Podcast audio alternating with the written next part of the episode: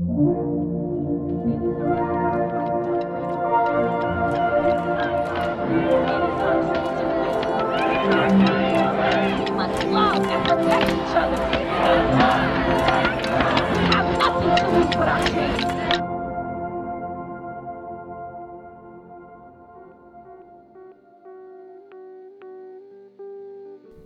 is Tuesday, November 17th, and President elect Joe Biden has pledged to sign the Equality Act in his first 100 days in office. Welcome back to the Approach Coverage Podcast. I'm Tom Ella, and if you're unfamiliar with the Equality Act, it is an amendment to the Civil Rights Act of 1964 that outlawed discrimination based on race, religion, sex, and national origin, but not on sexual orientation or gender identity. The House of Representatives passed the Equality Act in 2019 but Senate Majority Leader Mitch McConnell has refused to bring it up for a vote, and President Donald Trump has publicly opposed it. Biden's team has called swift passage of the bill a quote, top priority regardless of Senate control. Biden has also pledged to ban conversion therapy, move up the goal to end the HIV epidemic by five years to 2025, and roll back many of the Trump administration's changes that have slowly chipped away at the rights of LGBTQ Americans. There's a lot for the LGBTQ community to feel hopeful about, but that doesn't change the reality on the ground today. Without the Equality Act, discrimination based on sexual orientation and gender identity is still legal in 29 states, and at least 34 transgender or gender nonconforming people have been murdered this year alone, already an all time high. Last Thursday, I went to the Stonewall protest, a weekly demonstration fighting for black queer and black trans lives, organized by activists Joel Rivera and Qween Jean. It always begins at the Stonewall Inn in Greenwich Village in Manhattan, chosen for the violent riots that began there on June 28, 1969, in response to police brutality and discrimination leading to the gay liberation movement. True to history, Today's NYPD has been steadily ramping up its response to the Stonewall protests, often sending hundreds of officers to trail just feet behind the march. Despite this, the Stonewall protests have remained the most consistently popular march in the city, pulling hundreds of demonstrators in extravagant dress each week who refer to Thursdays as church. I joined the crowd to find out why. Now I'm here with, actually, do you want to be Steven or Neptune? How do you? Neptunite. No, okay, okay, Neptunite. And what are your pronouns? I don't have a preference. You can just refer to me as he. Well, there we go.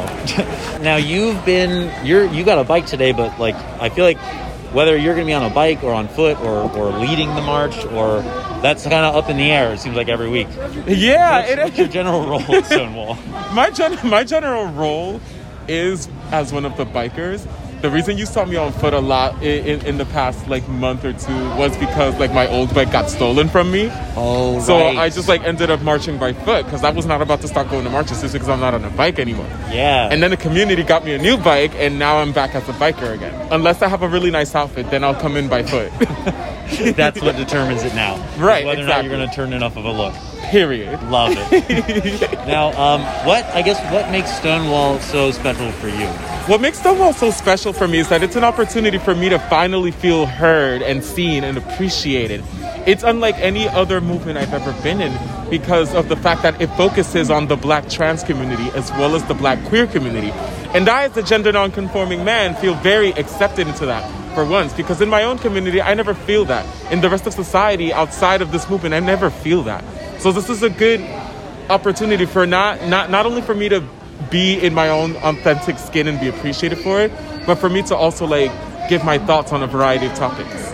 Now, you, I mean, you've told me, I mean, this was really striking to me when, when we talked about it on the subway that one day about the homophobia that exists within the black community. Um, can you speak to that a little bit? Because I think that that is going to be, I feel like, surprising to some people who aren't as familiar. So when you live in the Bronx in a very undercared for community, there tends to be a lack of education, as well as the oppression that goes on within the communities as well. One of the big prominent forms of oppression that goes on in the Bronx for people like me specifically is homophobia as well as transphobia. I basically go and I fight for black lives in downtown, in Queens, in Brooklyn, only to then come home back to the Bronx and get ridiculed because of the way I dress. there is this huge presence of machismo that goes on in the Bronx, specifically in groups of color. And it doesn't matter whether I've been out there fighting or not to them. Uh, even if they knew, it wouldn't have made much of a difference. At the end of the day, I'm still gay, and that is unacceptable. So that that type of thing runs rampant in our communities because we've yet to get out of that mentality. And I feel like people who are in like more privileged communities, they've already like moved, you know, for the most part, they've moved they've moved past having homophobic thoughts and like, you know, bullying people who happen to be gay. And it's like it also comes with, with, with, with this with this viewpoint that it's more expected for a white guy to be feminine or gay than it is a black guy or Latino guy to be feminine or gay. Like that thing is incredibly looked down upon across all, you know, across queer people of all colors, but mainly on black and brown people. Because we're supposed to be macho.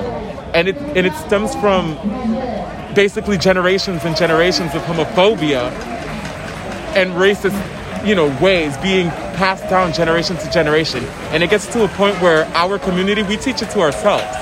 The people who started this bullshit don't even have to lift a finger anymore. We're already like fighting each other for it. We're already policing how we dress. So yeah, there, that there, there's a huge amount of homophobia that that that runs rampant in the Bronx, and I've experienced a lot of that dressed the way I do. Yeah. Or if I'm ever caught like holding hands with another guy, that's when the comments would start. And if I were to respond, that gives them the incentive to instigate and threaten to fight me or even like send me to the hospital or worse. Yeah, I remember you mentioned that you cover up your outfits when we were on the subway that day. You cover up your outfits before you get home because otherwise you'll face that discrimination. And I found that to be like really, I don't know, I guess surprising and depressing. And I mean, it's New York City. You you you'd think this is like liberal bastion of the world or something, but then we still have these gaps in tolerance. Yeah, because it, it, it, it varies. Sorry for the interruption. No, go for Um, it. It really varies upon boroughs, essentially. It varies between the richer areas versus the poorer areas. Because when you're in a rich area, you got top notch education and you're more likely to think critically and not take a lot of things at face value. But when you lack the education, especially when it comes to queer history, you tend to be uh, you tend to listen to what your parents taught you. A man must love the woman, and they're supposed to be masculine. Women are supposed to be doing feminine things, and then religion comes into play as that in that as well, because a lot of people of color they tend to be very religious, doing part of what's already been introduced to us in the past. They tend to use that as an excuse to be homophobic as well. So, because of this religious influence, and as well as the fact that we, as people who lack education, a proper education, tend to be very behind on things like gender identity and sexual orientation, we don't react very well to it. And even even I at one point was ashamed of myself because of my sexuality, because I had feminine tastes along with my masculine taste. So it's a vicious cycle that's only that that's so difficult to break and it's one of the reasons why I would like to see protests happen like up in the Bronx and, and like poorer areas like Harlem as well because visibility forces them to acknowledge that we're here and we're not going to stand down and feel like we're less than just because of what your religion says, because of what your parents taught you, because of what the society has taught us.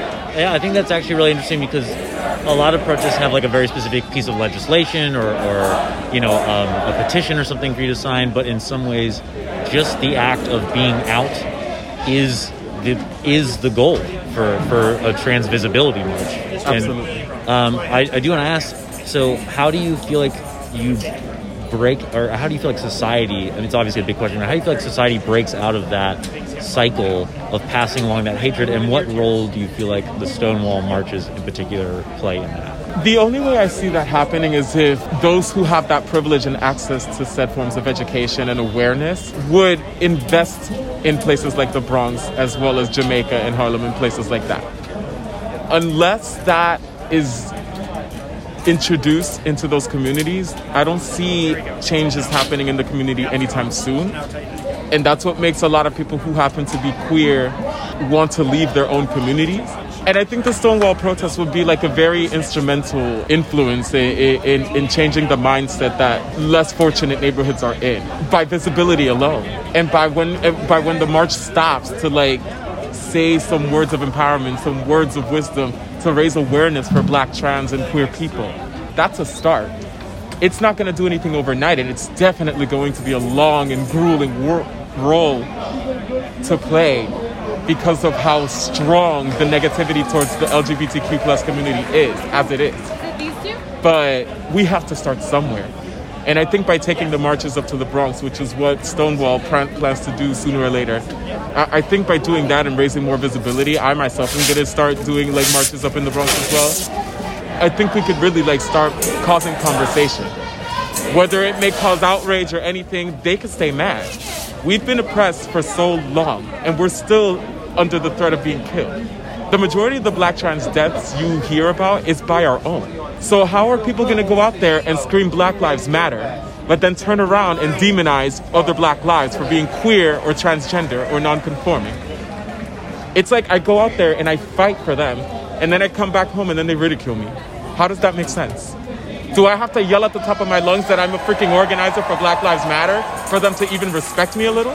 And the homophobia is so strong that I could be in fully cisgender clothing, fully masculine clothing, and the second they see me with long box braids, that cancels out everything masculine about me and I'm automatically a faggot.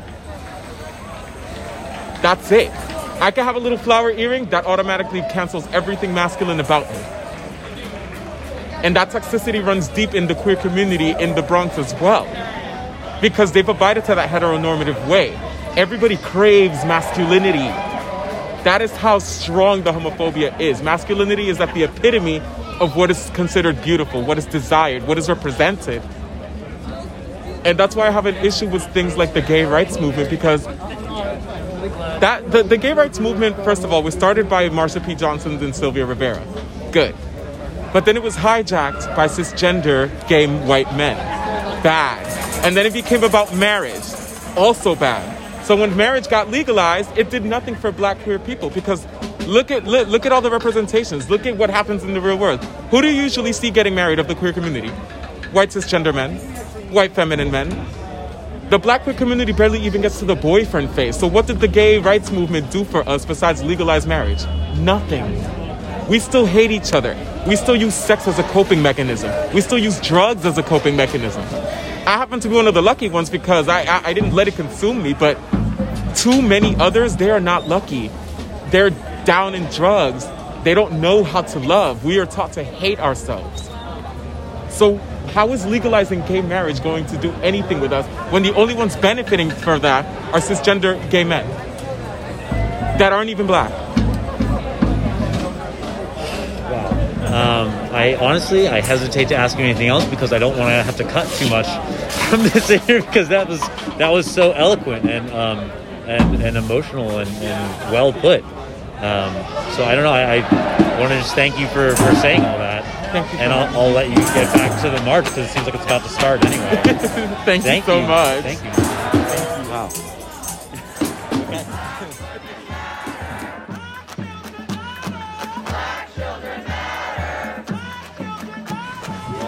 Here with Joshua Pacheco.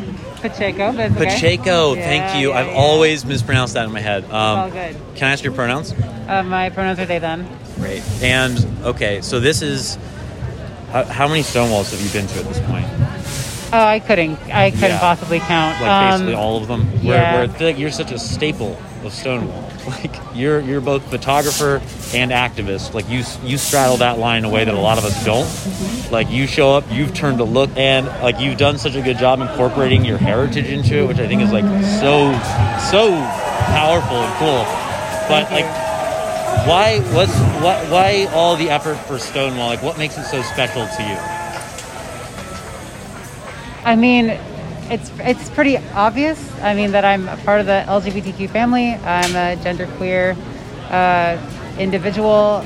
Uh, this is home. This is family. Uh, I don't have any other place where I can be unapologetically queer um, or unapologetically Mexican. I understand that I'm mixed and I present extremely white. I am white. I benefit from whiteness. But this is this is the one place where I can I can come as as who I want to be.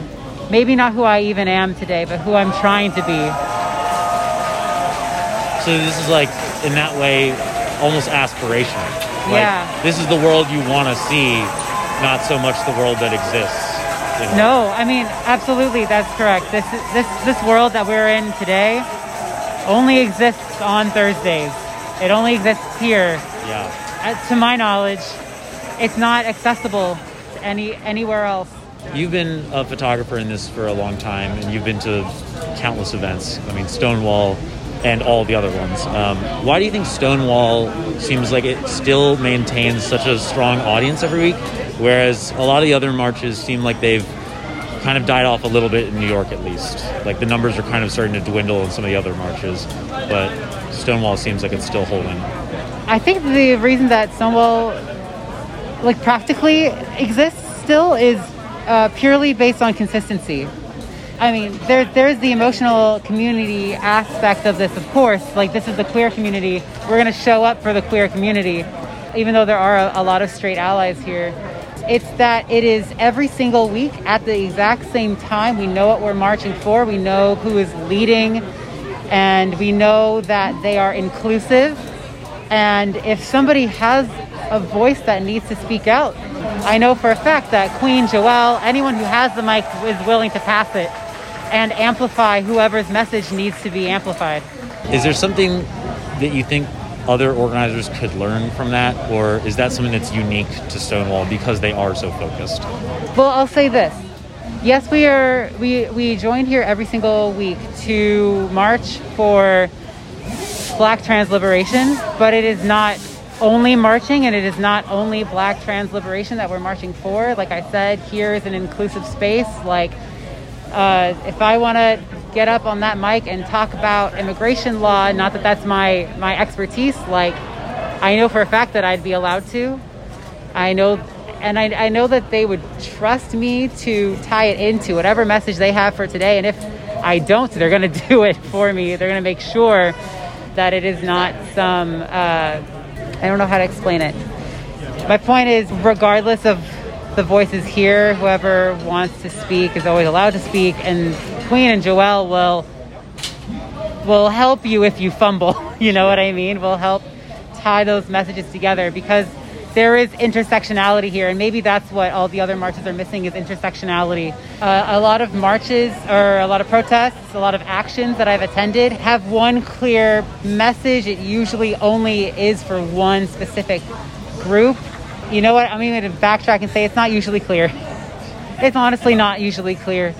And I've seen so many organizers in New York's politics waver, change, and you know, not to the benefit of the people, to the benefit of themselves. There's a lot of self-interest in activism. eh, At least in every in every country, there is self-interest in activism. There's no way for that to not exist. Currently, I think that's where the magic lies in Stonewall protests because it is self-interest because our leaders are black and trans women and they are fighting for those marginalized voices always. And not and every march is a little bit different. We will march through gentrified area and we will hold space in these upscale restaurants. I mean what was it? Like um, last month we went into barber shops in harlem and we called out the homophobia and the transphobia in the Spanish Harlem community, which was huge. That's never been done on the streets of New York, to my knowledge, and it and it hasn't been done since. But that's just because every single week, yes, we adjourn for Black trans liberation, but the way we go about it is is different each time, and it is in a different way effective. How would you, because I know Qween Jean and Joel are like the primary organizers for all this, I guess how would you describe them as like leaders? The tone that you see here, the leadership qualities that you see at Stonewall, exist in their everyday life. It doesn't stop once we stop marching. Since this seems like it'll be your last action here in New York City for a, a little while, do you have any, I guess, like final thoughts or words or, or anything to just kind of either reflect on your time or like a message to to the New York community? Yeah, I do have a message, and it's gonna it's controversial, and I think that's okay. Just because if there isn't controversy, then we're not thinking we're com- very we're complacent. I'm gonna ride or die for for BLM for the rest of my life. I feel like I always have been, maybe, maybe not as hard as I am now, um, but activism in, in my daily life has never not been there. It's always been a part of my life, um, and but what we're seeing today in the current political climate of the U.S. Um, is you know less numbers in the streets, right? A lot of people place uh, value on numbers, um, and that there is there is some justification to that. But what I will say is there would be a lot more numbers if the activists who have shown up for BLM, as well as the, the BLM leaders of New York, showed up for actions outside of their own community. Um, and I have not felt as fulfilled as I have been with uh, Mexicanos Unidos. Um, and I think that I mean that's obviously because I'm I'm organizing for my own people. Um, but not not a but and and we're fighting for a revolution and act and ab, we're fighting for abolition and a, a revolution that only comes from showing up for each other and i wish that the the leaders that are left the people that are left would show up more for the latin community for the asian community. There's been a lot of stigma around around um, and a lot of criticism towards allies of black people.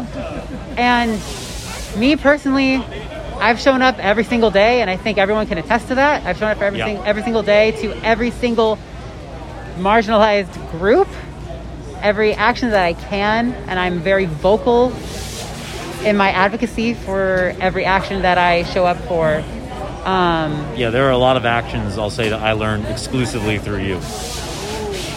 Thank you. Yeah. I mean, like a lot of responsibility in that. Yeah. but like that is my my my note to leave off on Yeah. is um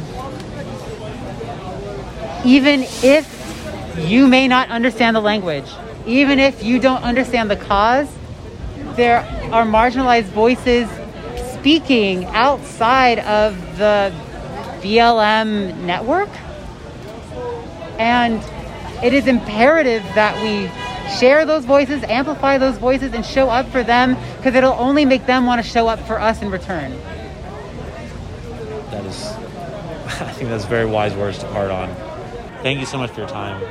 Thank you for interviewing me. I, no one ever asks my opinion, and I appreciate. Yeah. And that was part one of our look at the Stonewall protests. Thank you to Neptunite and Josh for chatting with me for this week's episode, and thank you for listening. Next Tuesday, we'll be bringing you a snapshot of what it's like to be on the ground, so make sure you're subscribed. If you enjoyed this episode, please leave us a five star review and share it with a friend. NYC protest coverage is made up of a talented staff working day and night to keep this ship running smoothly.